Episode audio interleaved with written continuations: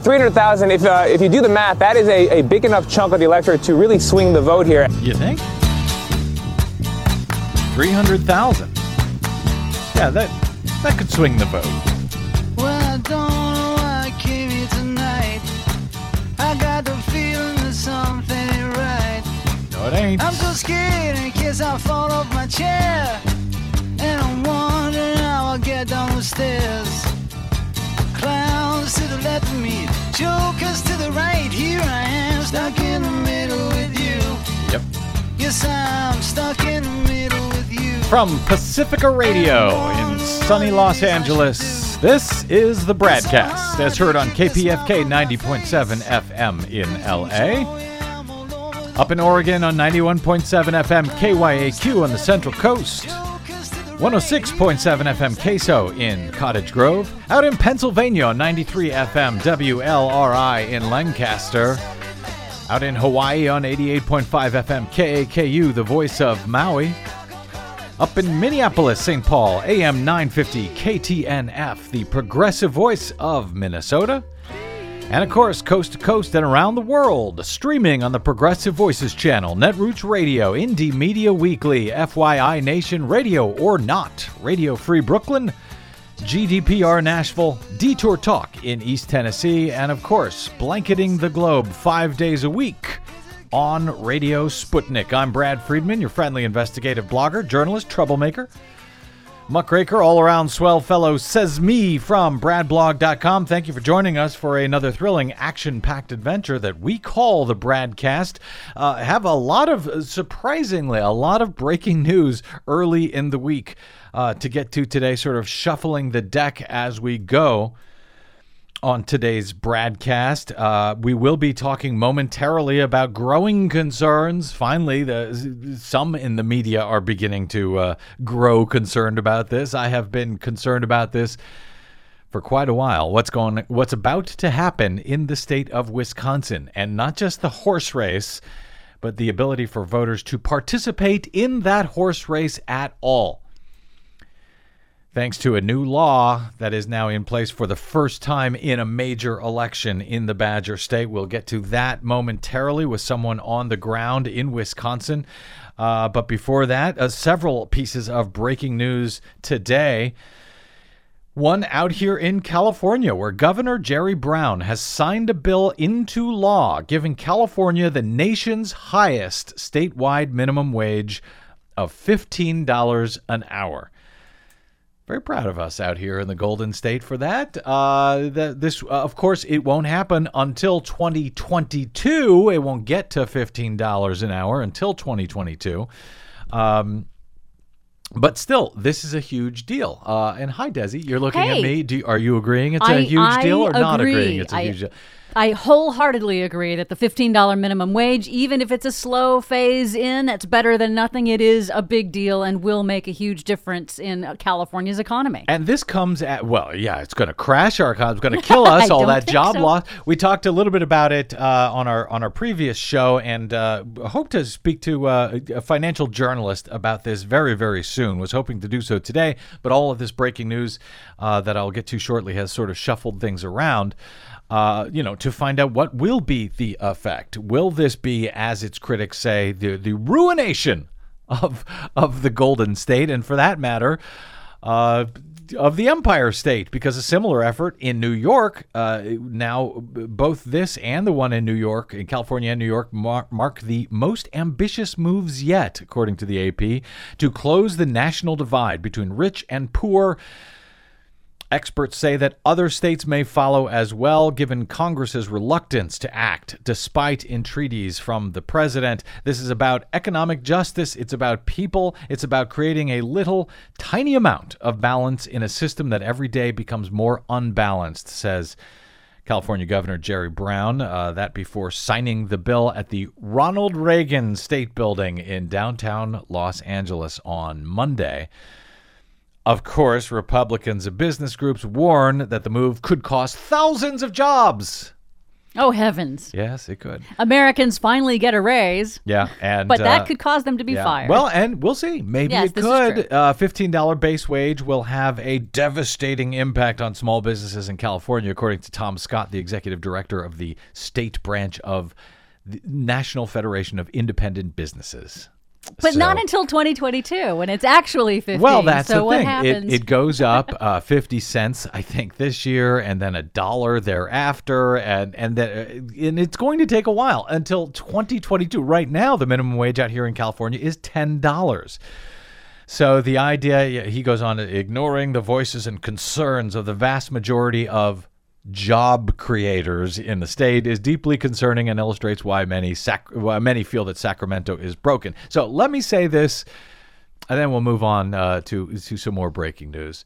Uh, you people who run businesses, I run a business. I am not a job creator. They are not job creators. The people who are job creators are the consumers who put a demand on those businesses that require those businesses to hire more people to service those customers. No, those businesses are not job creators. They are not hiring people just because they're swell. They're firing people, as a matter of fact, if they can get away with it. Um, they only hi- hire people when they need to. So, job creators. Man, I hate that. Uh, the, this uh, bill now signed by uh, Jerry Brown will uh, bump the state's $10 an hour minimum by 50 cents next year and to $11 in 2018. It won't even get to 11 until 2018. Uh, and then hourly uh, $1 raises thereafter until 2022. And then it's hooked to. Um, to inflation, which is a good thing. So it will rise and fall with that.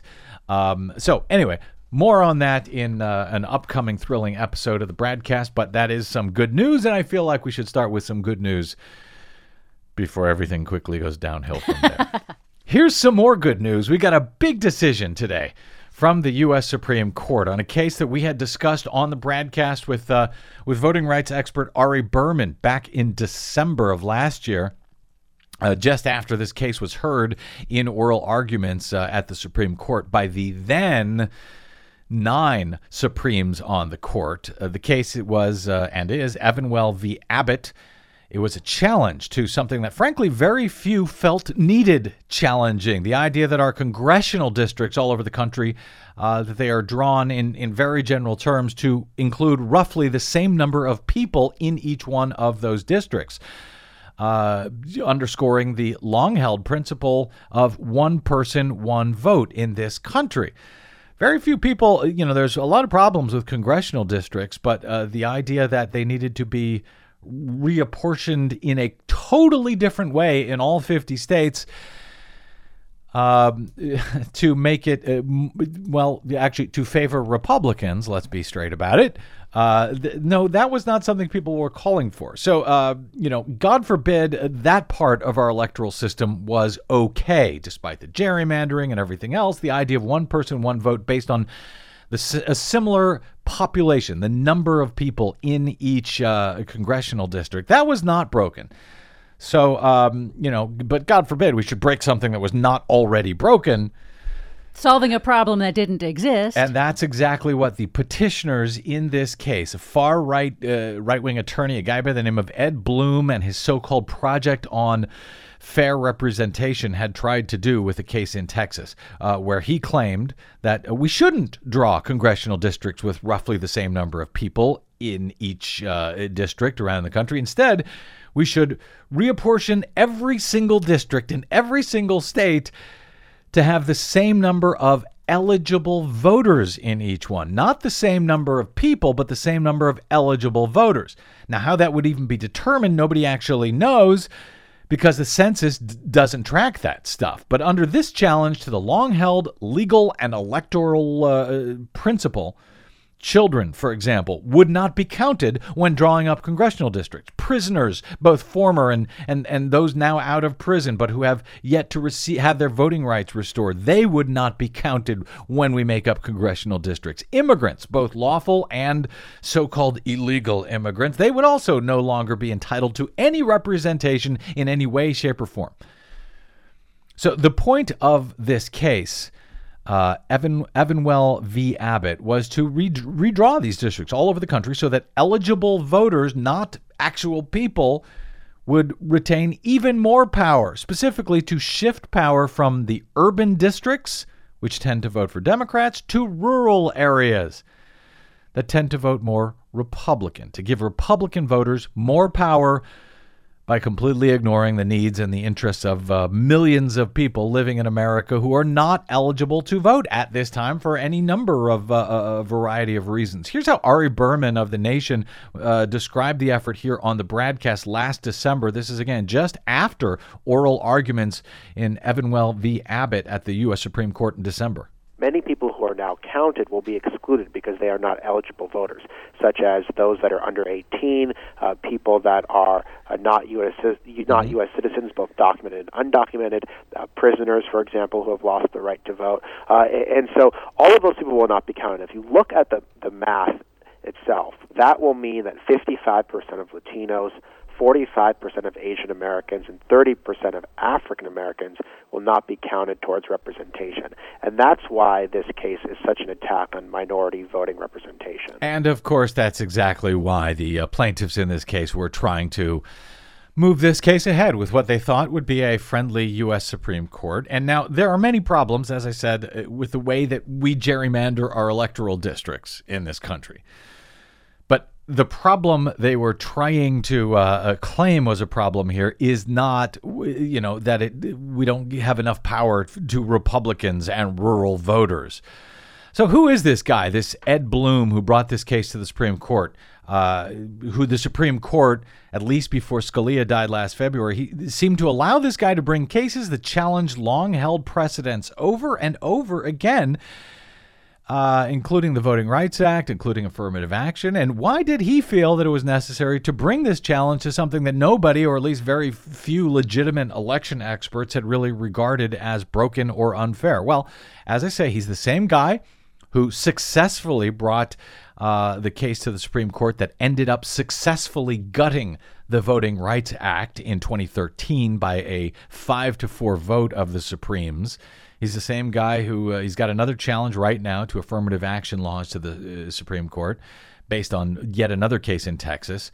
Uh, so here's Ari Berman uh, again from the Bradcast uh, this December. It's brought by the same people that challenged the Voting Rights Act, the same people that challenged affirmative action, uh, and, and seemingly everything that they bring, particularly this one guy, Ed Blum, and his Project on Fair Representation, everything he brings seems to be heard by this Supreme Court. And so it's literally like he's sitting around thinking, what's the next way I can try to attack voting rights? What's the next way I can try to attack racial equality? Uh, and they keep thinking of uh, of more and, and, and more creative schemes, and it's just like they're going through everything mm-hmm. that was done in the 1960s and challenging it, whether it's the Voting Rights Act or it's the Fair Housing Act or it's one person, one vote. All of these landmark achievements that have been so successful are now under attack, and this is just the next iteration of this.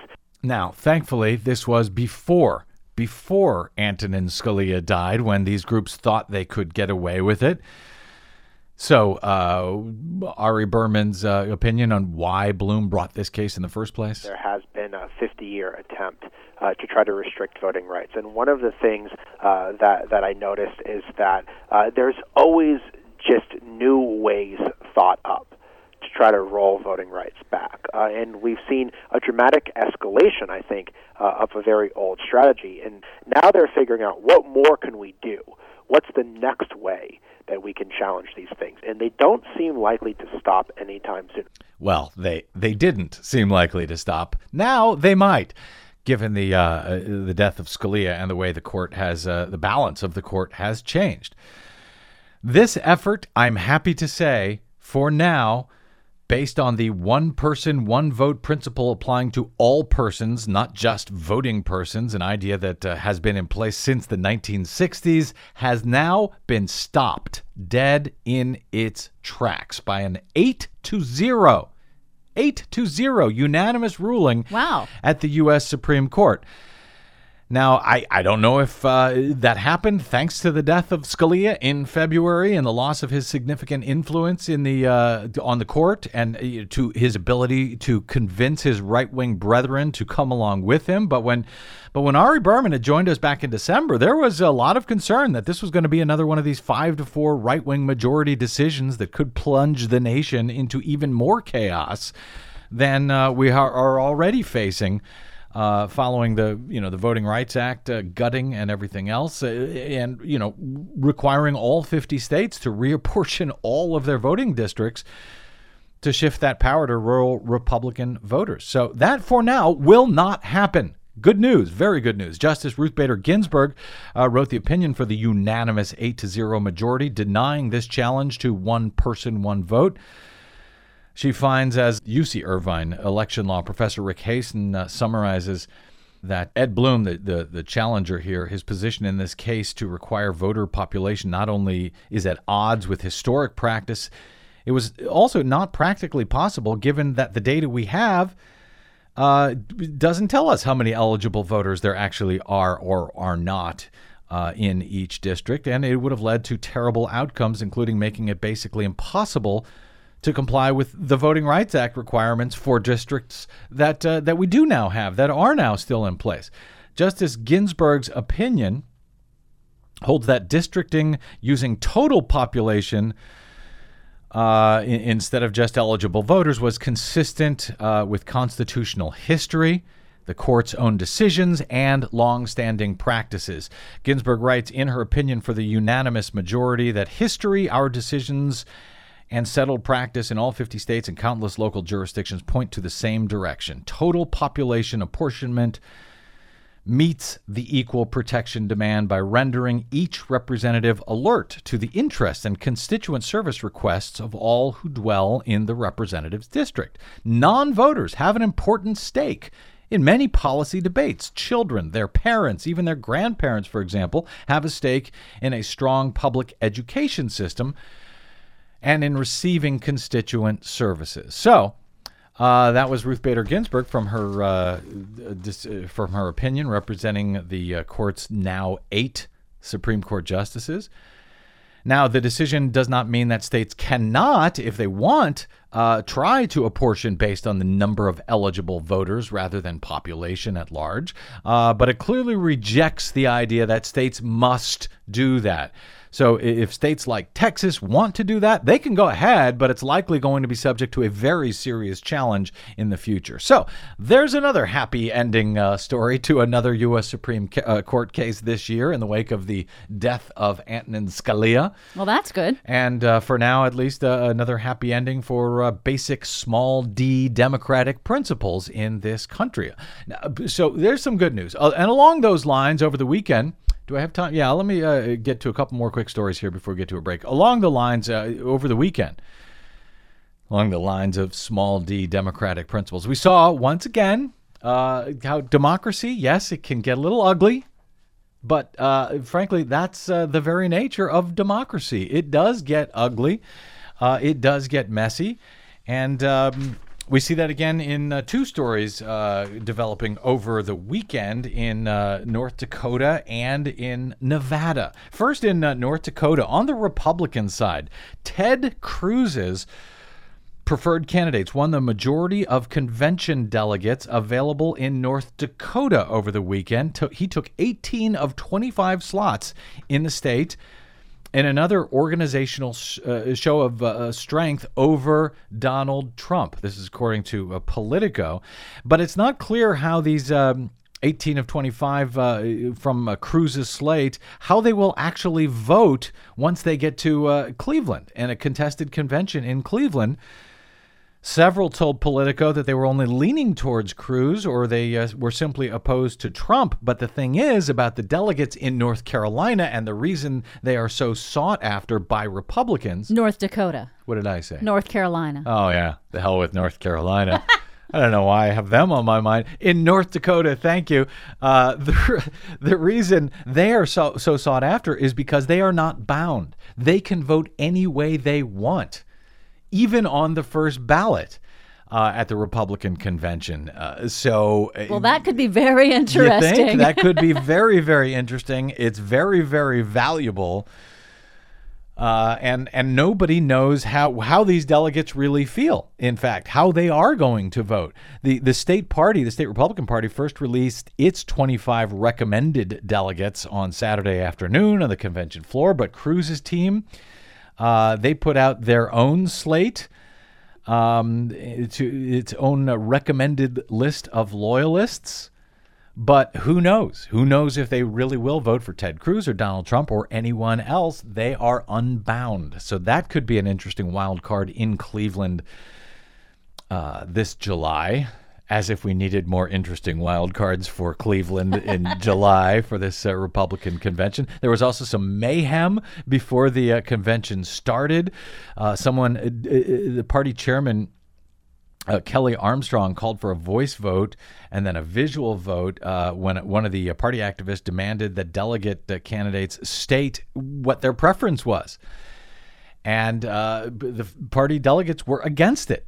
And they, uh, they, they mean, didn't want to stand up and say what they were going to vote. they going didn't want to to say who they wanted to vote Oh. for.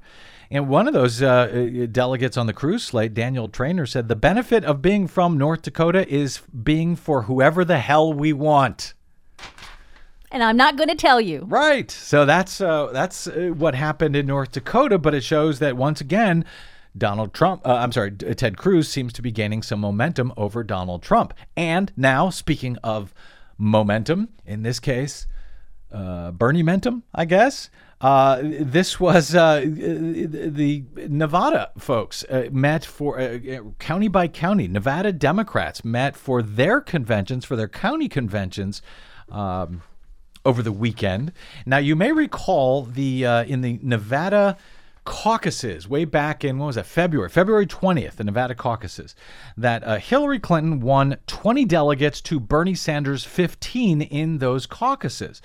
And as I've been trying to explain, when it comes to caucuses, uh, delegate numbers come out of them. They are largely estimates to be solidified further down the road via county and state conventions and delegate caucuses and so forth. Well, um, Sanders uh, supporter, a Sanders supporter, was removed at the beginning of the convention uh, at the as the credentials committee chair at the request of the Clinton campaign. This caused a lot of sturm and drang. Some very angry uh, Sanders supporters claiming that Hillary was trying to remove their person from the credentials committee. In any event, what ended up happening, I think that person was ended up uh, being removed, but in the bargain, Bernie Sanders ended up picking up two delegates, two of Hillary's delegates in the bargain, changing those estimates of the Nevada caucuses from the original 20 to 15 now to uh, 18 for Hillary and 17 for Bernie.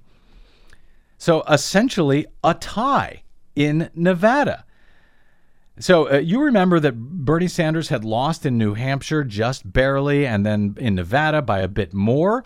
Uh, this was all very early on in the process. But since then, he has won the last 10 caucuses Colorado, Minnesota, Nebraska, Kansas, uh, Maine, Idaho, Utah, Arkansas, Hawaii. Uh, Washington, not Arkansas, uh, Alaska is what I meant, by, uh, in many cases, huge landslides. And now he has all but tied Hillary in Nevada. I can only imagine what the Bernie Sanders supporters would be thinking if Hillary had picked up two of Bernie's uh, delegates. But this is how the process works. A lot of those people who uh, were voted on uh, back in February, who were delegates of Hillary's, simply failed to show up at the Clark County uh, Convention. That's Las Vegas. Um, and it has uh, succeeded in changing the numbers. So uh, there's that. And now on Tuesday, we move to Wisconsin, about which I am very, very concerned for Bernie, for Hillary, for yes, Trump and Cruz and everyone else.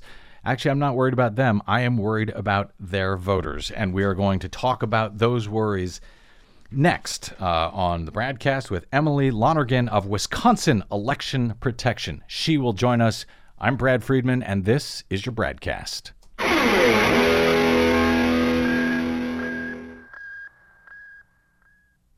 Hey, this is Brad. The 2016 election season is now at full throttle.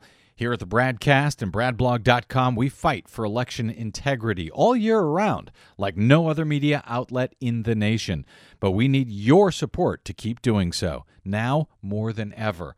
Please stop by BradBlog.com slash donate to make a monthly pledge of any amount you like to help keep us going, or even just a one-time only contribution.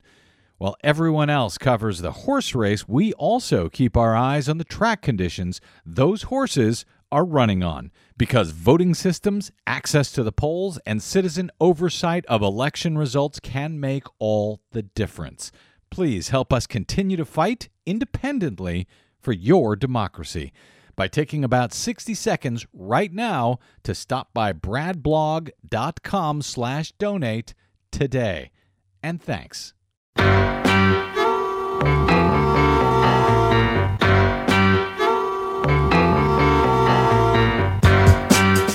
Welcome back to the Bradcast. Brad Friedman from bradblog.com with you here. Uh, as ever, being concerned, being paranoid, if you will, about your democracy is not necessarily a bad thing. And in this case, uh, we have been quite paranoid, quite worried for many years, as our listeners here on the Bradcast know and at bradblog.com know about what's going on in Wisconsin. And in Wisconsin, in fact, on Tuesday, the, the state Republicans' photo ID restriction law will be in place for the first time during a major election. That, despite a federal court uh, finding some time ago that this law stands to disenfranchise more legal voters than it could possibly stop fraudulent votes. Nonetheless, an appeals court.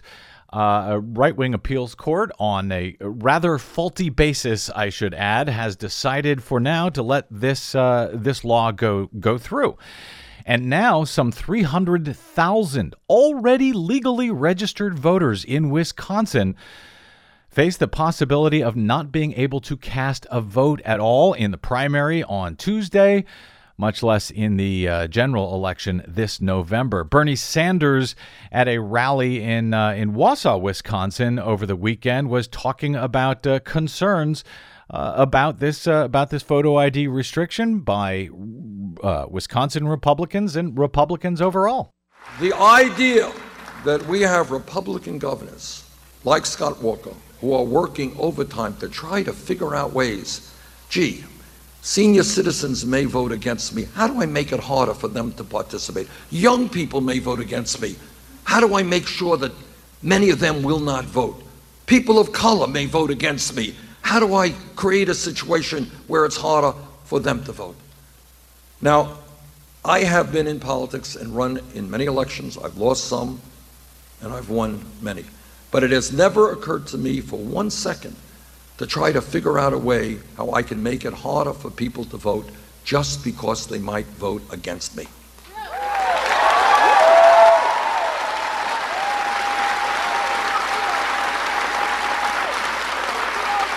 And I think what Governor Walker and other Republican governors and legislatures are doing is not only shameful, it is un American in the deepest sense of that word.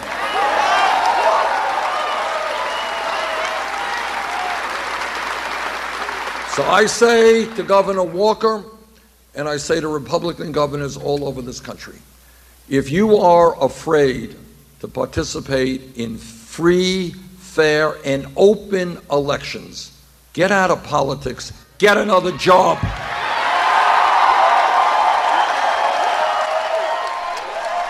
That was Bernie Sanders speaking to supporters over the weekend in Wisconsin about the uh, about the state's new photo ID voting restriction that will be in effect for the first time uh, in a major election in the Badger State on Tuesday. They also talked about it, and to be fair, uh, Hillary Clinton has been talking about this as well. I have not heard a lot of Republicans uh, expressing concerns about it, unfortunately, because in fact their voters are going to be affected as well.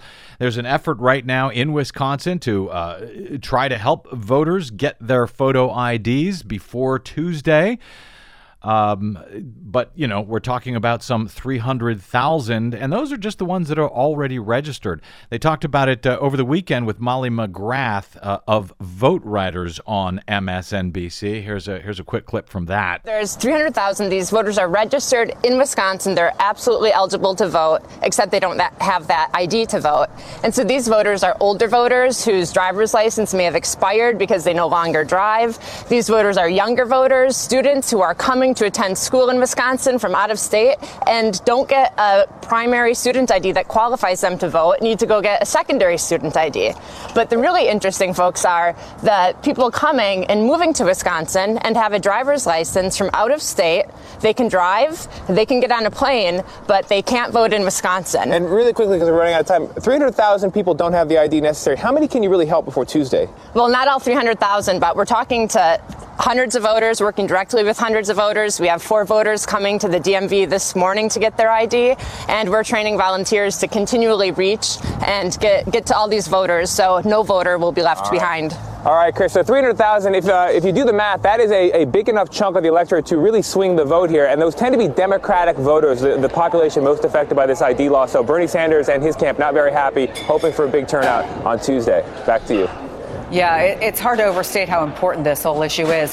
Well, uh, that was Chris Jansing on MSNBC. Yes, it, it is hard to overstate how important this is. That's why we have been talking about it on this show for so long.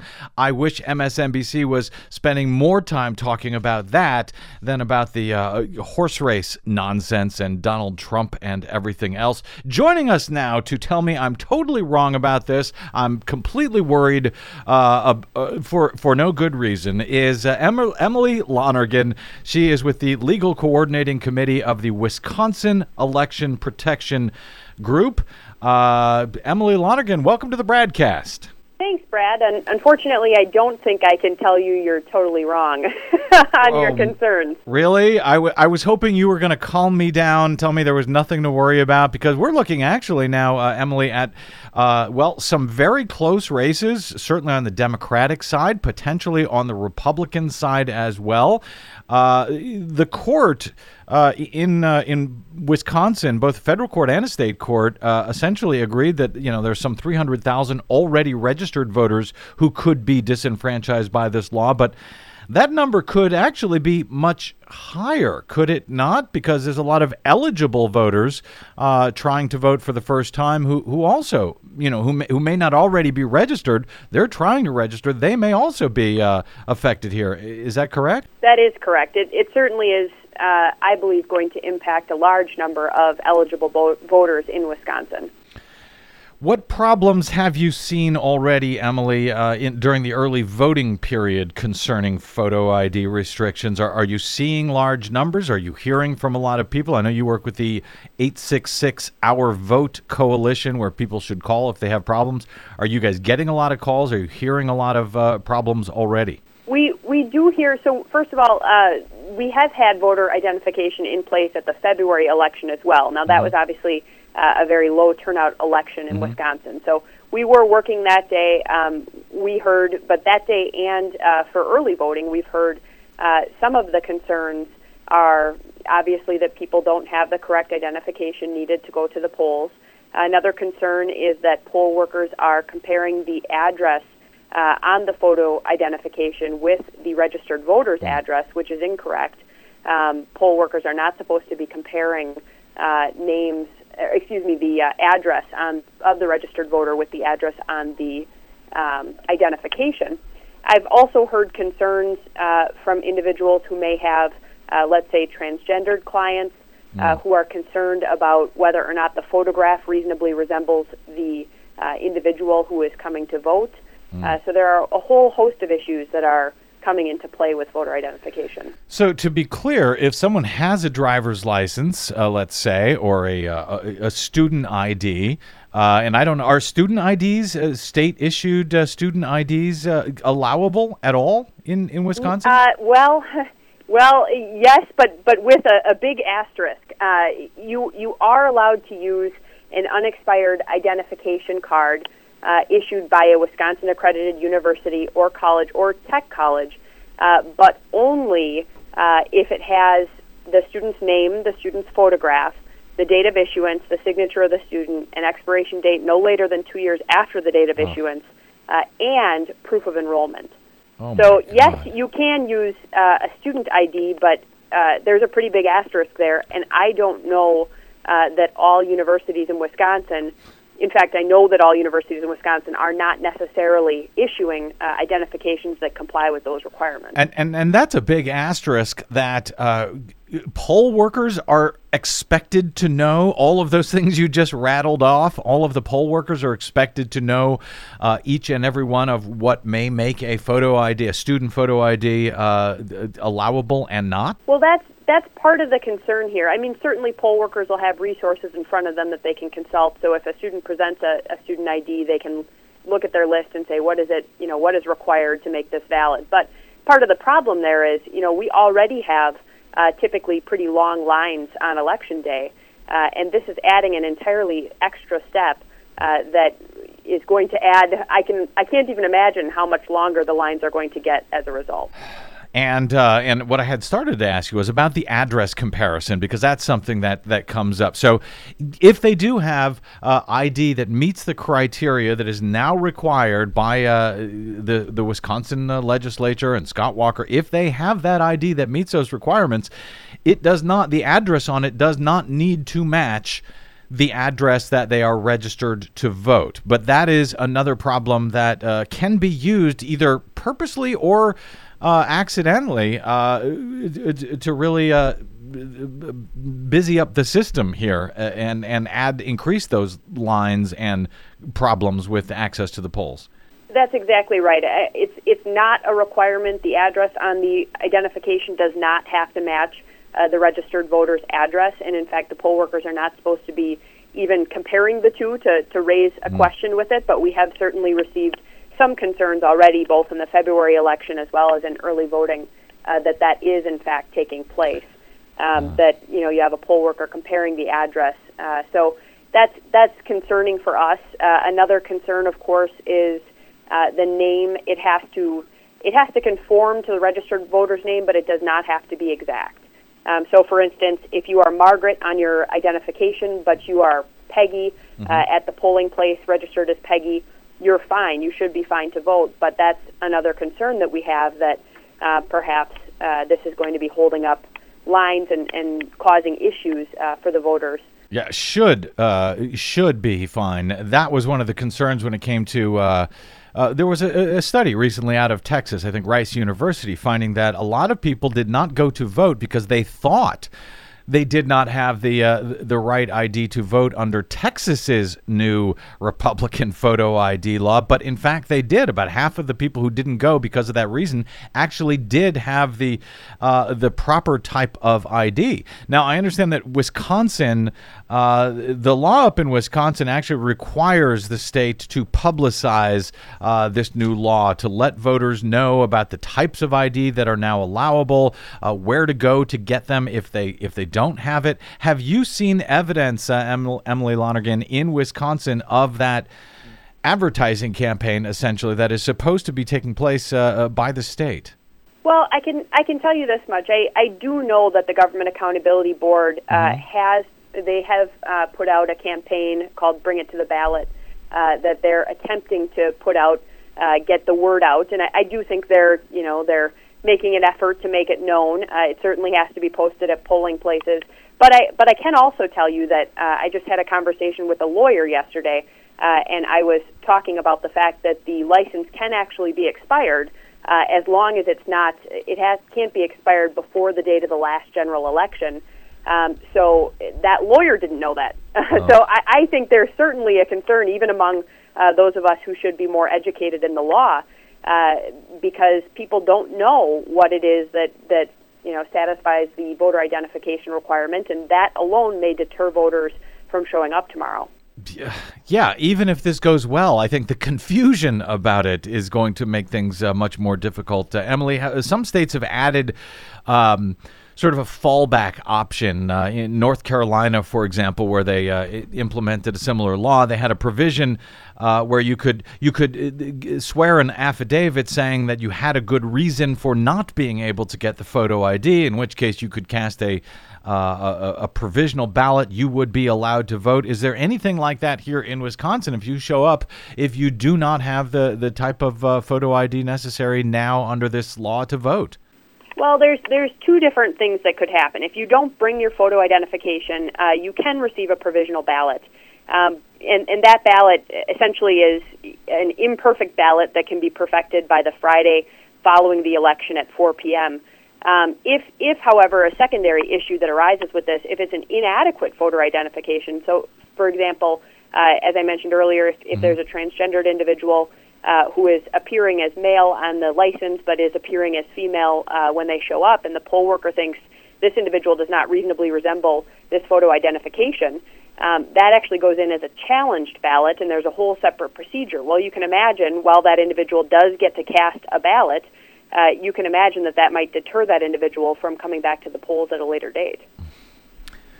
I, I, I know I'm I'm very concerned about this. Uh, is uh, I'm, and frankly, I'm concerned about any voter not being able to cast a vote. Uh, but are there concerns that, that you know of, Emily, uh, in regard to how this might affect uh, one candidate's voters more than another? And this is both on the Democratic and Republican sides of the aisle. I know that uh, the work that you guys do is is nonpartisan here, but is there a is there a concern when it comes to you know one uh, set of uh, candidates or one candidate being affected more than another, as you understand it in Wisconsin? Well, as you mentioned, we are nonpartisan. Uh, however, I can certainly tell you, and, and you can draw your own conclusions, that there are uh, concerns that this will uh, impact certain categories of individuals. Students uh, will certainly be impacted. The elderly will absolutely be impacted. Uh, and minority votes, such as the African American vote, will absolutely be impacted um, because these are people that proportionately have uh, don't have the IDs, uh, the identification um, that is required in order to vote. That's just uh, the way the numbers come mm-hmm. out. So you know, I don't necessarily want to comment on on uh, being concerned over one candidate or one party mm-hmm. versus mm-hmm. another, but uh, I'm sure you can draw your own conclusions. Uh, looking at the individuals who uh, statistically don't have the identification that's required to vote. Working with the uh, uh, legal coordinating committee of the Wisconsin Election Protection uh, Group, Emily, uh, is there any good reason for this law? Have you know? Have there been problems with uh, with fraud? And it would have to specifically be the type of you know in person impersonation, uh, you know, polling place impersonation fraud. Is there any evidence that that has actually been a problem in Wisconsin? Ever, to your knowledge? No, no, there's not. Um, you know, voter voter fraud. Uh, the majority of voter fraud cases in Wisconsin relate to uh, individuals who are uh, convicted felons and currently serving uh, their sentence for mm-hmm. their felony conviction. Those individuals are disqualified in Wisconsin from voting. Um, but that's the, the largest majority of voter fraud cases relates to uh, individuals who are disqualified due to uh, felony status. Um, frankly, I don't believe that there has been one case, uh, and I certainly haven't heard anybody pointing out a single case to me uh, of voter fraud that could have been avoided uh, with vote with. Uh, mm-hmm. Voter identification in place. So, in the case of those uh, felons or those former felons you're talking about, they're out of jail. They go in to vote. They don't know they're not allowed to vote, but they have the type of ID. They may have a driver's license because now they're out of jail. Uh, they're not allowed to vote in Wisconsin, but they it, but they do. That would be the type of voter fraud, but that would not be deterred by these photo ID restrictions. Exactly. There's no. Hmm. There's nothing about uh, that relates to felony status or felon status, excuse me, yeah. uh, with voting and voter fraud uh, that relates at all to voter identification. But just before I, I just want to make a one point clear. Yeah. Uh, not all felons are disqualified from voting. Uh, if you have a felony conviction in your past, that mm-hmm. does not necessarily disqualify you. You have to be a felon and not yet have had your civil rights restored. Gotcha. Okay, thank you for that uh, clarifying. I've got just a minute or two left speaking with Emily Lonergan uh, of Wisconsin Election Protection. Uh, Emily, with, with some, at least, as we discussed, uh, 300,000 uh, at risk, and those are the already registered voters. Uh, any idea? How many of these uh, these these photo these free IDs, so called, that uh, apparently you have to know to ask for them when you go to the DMV to uh, tell them yes, I'd like it to be free. But any idea how many of those IDs out of some three hundred thousand uh, already registered voters have been now handed out by the DMV in uh, in recent months? Uh, you know, by the state of Wisconsin in advance of this primary on Tuesday. You know, I, I don't actually have those numbers, um, so I'm I'm not sure on exactly how many are out there. But as you noted, um, you know, you have to be uh, aware that you even need to request this identification. Mm-hmm. Um, not to mention the fact that typically you've got to get yourself over to a DMV, sit through the lines that occur at a DMV, which in Wisconsin, I'm sure, as in any other state, are are uh, not minimal. They're, they're pretty substantial lines. Uh, and then you have to be able to have all of the documents that are required in order to get that identification. So, while I don't know the exact numbers, I can tell you it's no small feat uh, for an individual who, uh, let's say, an elderly individual who doesn't have an identification uh, that's able to be used for voting purposes. Uh, it's no small feat for that individual to obtain an identification prior to election day. And it was no sp- uh, small feat on Friday, as I understand, when the statewide computer network uh, reportedly went down for a number of hours, and this affected, uh, as I as I understand it, it affected both early voting, uh, people you know attempting to vote on Friday. I think it was the second to last uh, business day on which uh, early voting was to be allowed. So it affected those voters for two or three hours, voters who were going out of town over the weekend, who needed to cast their early vote on Friday, and also those attempting to get photo IDs at the uh, at the DMV. What, can you confirm what happened on Friday, and has there been an effort since then to try to either add early voting hours to make up for it, or or uh, and and have any similar problems happened since, to your knowledge? Well, so first of all, it actually was Friday was actually the last day of early voting in Wisconsin. Uh, voting, well, for whatever reason, uh, there is no early voting on Monday. Uh, so today, so Friday was actually the last day of early voting. Um, the system did go down. Uh, the that impacted both uh, early voting in terms of uh, clerks, municipal clerks, and, and their staff workers attempting to confirm whether or not an individual was registered. Uh-huh. Uh, it did also impact the DMV. So I do believe that uh, some DMVs did extend hours on Saturday Saturday to make up for it, uh, but early voting was not extended. Um, so individuals who did go on Friday were able to cast a ballot, but not without some substantial delay.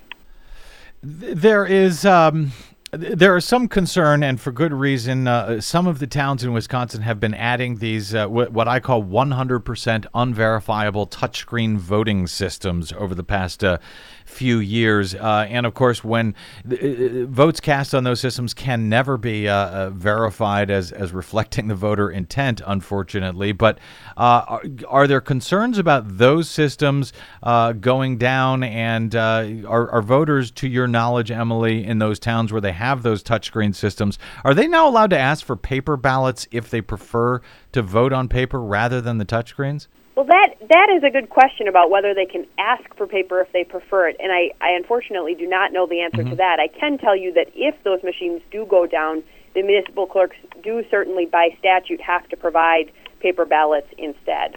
Um, so, yes, uh, you know, is there a concern about the machines going down? You know, um, technology always seems to find a way to go down uh, especially when we need it the most, as far as I'm concerned. Um, but uh, on the other hand, the municipal clerks do certainly have to provide paper ballots uh, in the event that they do go down. Um, and my understanding from the Government Accountability Board is that uh, if they were to go down, let's say, those ballots that had already been cast would not be lost. Um, how how they have managed to secure that, I don't know. Yes. Uh, but my understanding, at least, is that is that they're not going to lose the ballots that have already been cast. Yes, well, they are just making that up when they say that. Uh, s- since the uh, state legislature, I, as I understand it, just added a number of, uh, uh, I think, veterans' IDs that are now allowable. Uh, Emily, before I let you go, and I, I don't know if you have this list in front of you, uh, is it is it possible to give us a quick idea for those people listening what types of ID are now required to vote in the state of Wisconsin? Do you have the, the quick list to run down in front of you by any chance? I do. I do. Yes. Um, so Wisconsin voters can have, uh, as proof of identification, a Wisconsin DOT issued driver's license, uh, even if your driving privileges are revoked or suspended. Um, it can be expired, but it can only be expired since the date of the last general election. Uh, a Wisconsin DOT issued identification card, again, that can be expired, but only since the date of the last general election.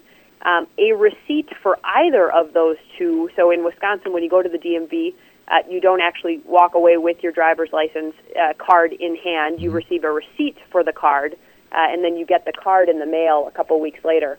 That receipt for either the driver's license or the identification card, that's acceptable as proof of identification. A military ID card issued by a U.S. uniformed service, uh, it can be expired, but only since the date of the last general election. A U.S. passport, again, can be expired, but only since the date of the last general election. A certificate of naturalization that was issued not earlier than two years before the date of an election at which it is presented. An unexpired, uh, or excuse me, an identification card issued by a federally recognized Indian tribe in Wisconsin.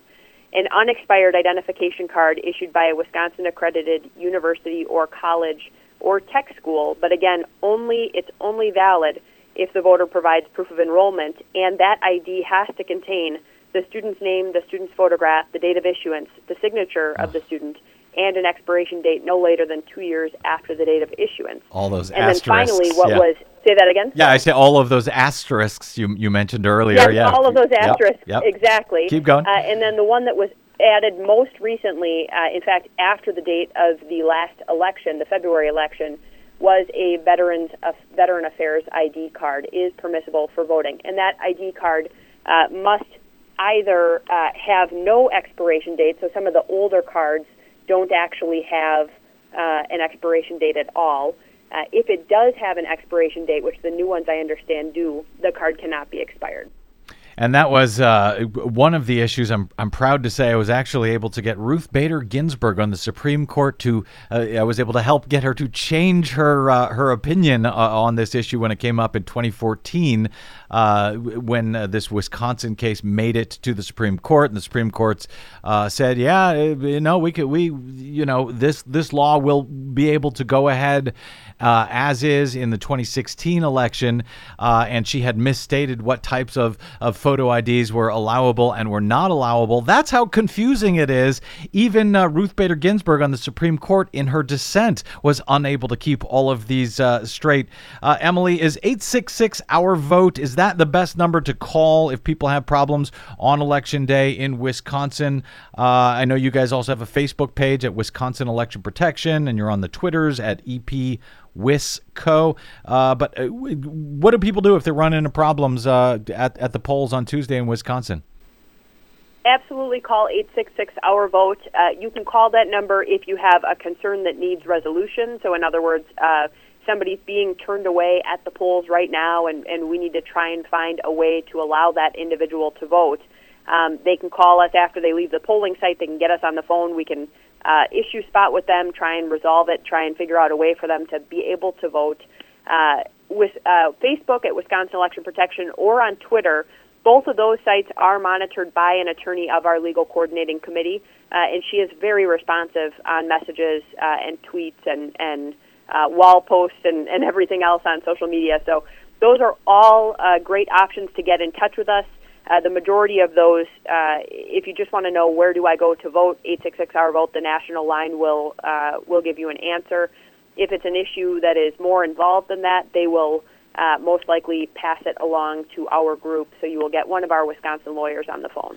Emily Lonergan uh, with the Legal Coordinating Committee of the Wisconsin Election Protection Group, working with the uh, good folks at 866 Our Vote. Get more information in Wisconsin specifically or report concerns or problems you're having on their Facebook page at Wisconsin Election Protection and, of course, on the Twitters at EP Wisco. Emily, thank you for joining us at the last minute here. I, I suspect you've got a, uh, a, a busy day and week and maybe year ahead. So I think we will be talking to you again soon in the future, Emily. Really appreciate your time today. Great. Thanks so much, Brett. Thank you. All right, we're going to take a quick break and we will be back with more BradCast right after this. I'm Brad Friedman. Stay tuned.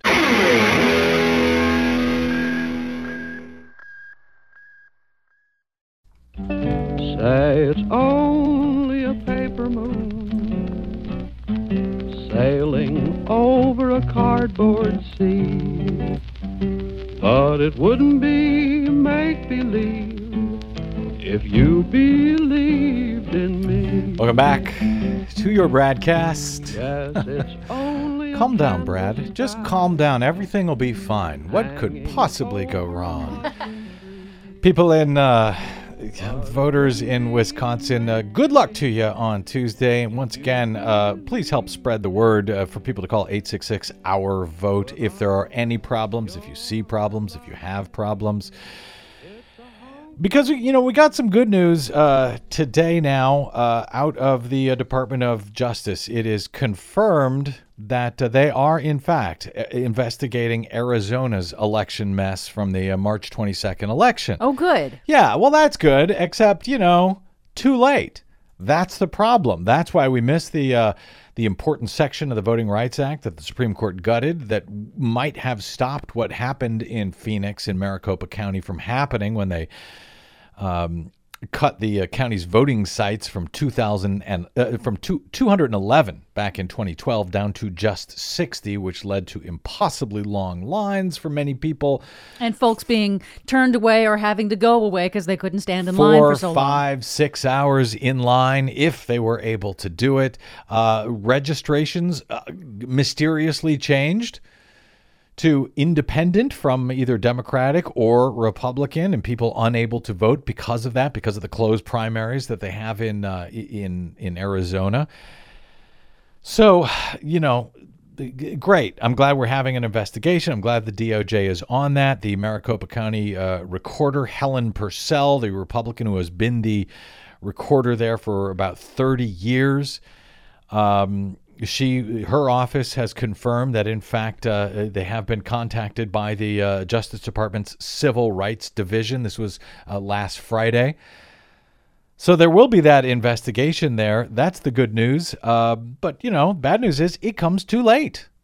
It it just it you know you can't do this after the election, and that's why I've been trying for so many years to draw people's attention to these concerns. Having to, I remember years ago, uh, Des, uh, trying to get the Democratic Party to pay attention to these photo ID uh, restrictions uh, issues that the Republicans, the scam that they were running right from, right after the 2004 elections. Remember when they showed up with that front group called the American Center for Voting Rights, pretended, g- gave a, uh, had a, uh, uh, they spoke at a, at a congr- uh, congressional hearing and said, "Oh yeah, there was fraud in Ohio in 2004. It was carried out by John Kerry and Acorn and the Democrats. There was voter fraud."